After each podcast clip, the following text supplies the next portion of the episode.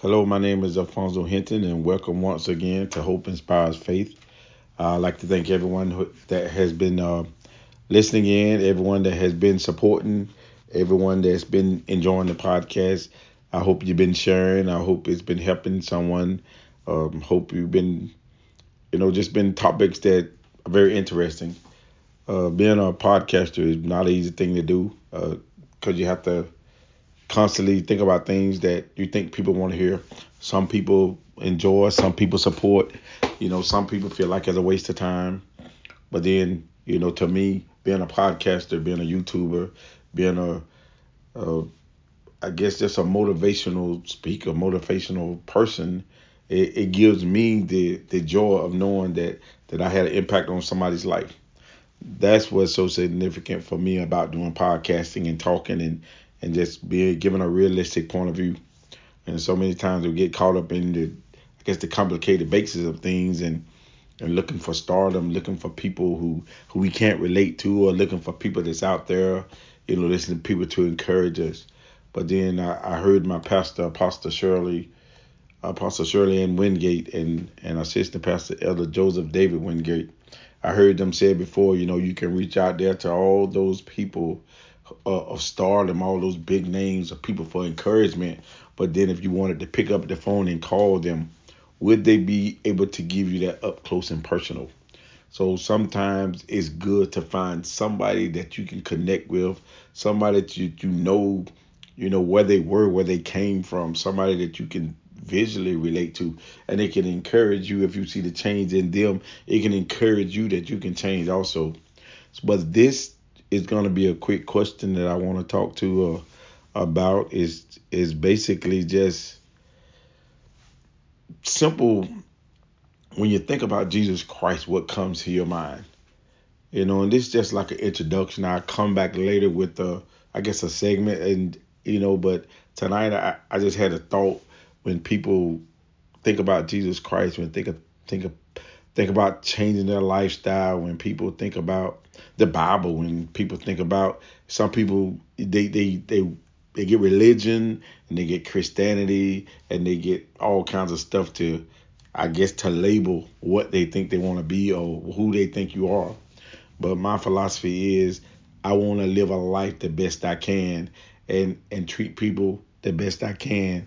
And I am a faith believer. I believe in the Bible. I believe in Jesus Christ. I believe in God. I believe in the Heavenly Father. But then I'm going to leave this quick nugget with you and I'm going to let this go. I'd rather live the rest of my life believing in the Bible and the things that happened in the Bible, the birth of Jesus Christ, the crucifixion of Jesus Christ. I'd rather spend the rest of my life believing that and knowing that He wants me to love, wants me to forgive, wants me to treat people right. I'd rather spend the rest of my life doing that and then get to the end of my journey. And when I get to the end of my journey, because a lot of people say you it's too much, you're wasting time, it don't make no sense, and they be like, I'm going to heaven anyway, so I don't know why you doing all this stuff. Nobody's going to hell, nobody's going this place, nobody's going that place. So, because I don't believe that, but I'd rather spend the rest of my life believing in the scriptures in the resurrection of Jesus Christ, in the blood sacrifice when Jesus died on the cross. If I live right, if I if I treat people right, if I live holy, if I strive to be the best I can be, I'd rather get to the end of my journey and see God face to face and he tell me, you know, it was good that you did all those things and it was good that you did that, but it wasn't necessary to get into heaven. I'd rather do all that and hear him say that and do good and do right than to get there and say, You had a chance to do good and you didn't. So depart from me. So, what I'm trying to say, you will miss out if you don't believe. But I'll get in because I believe.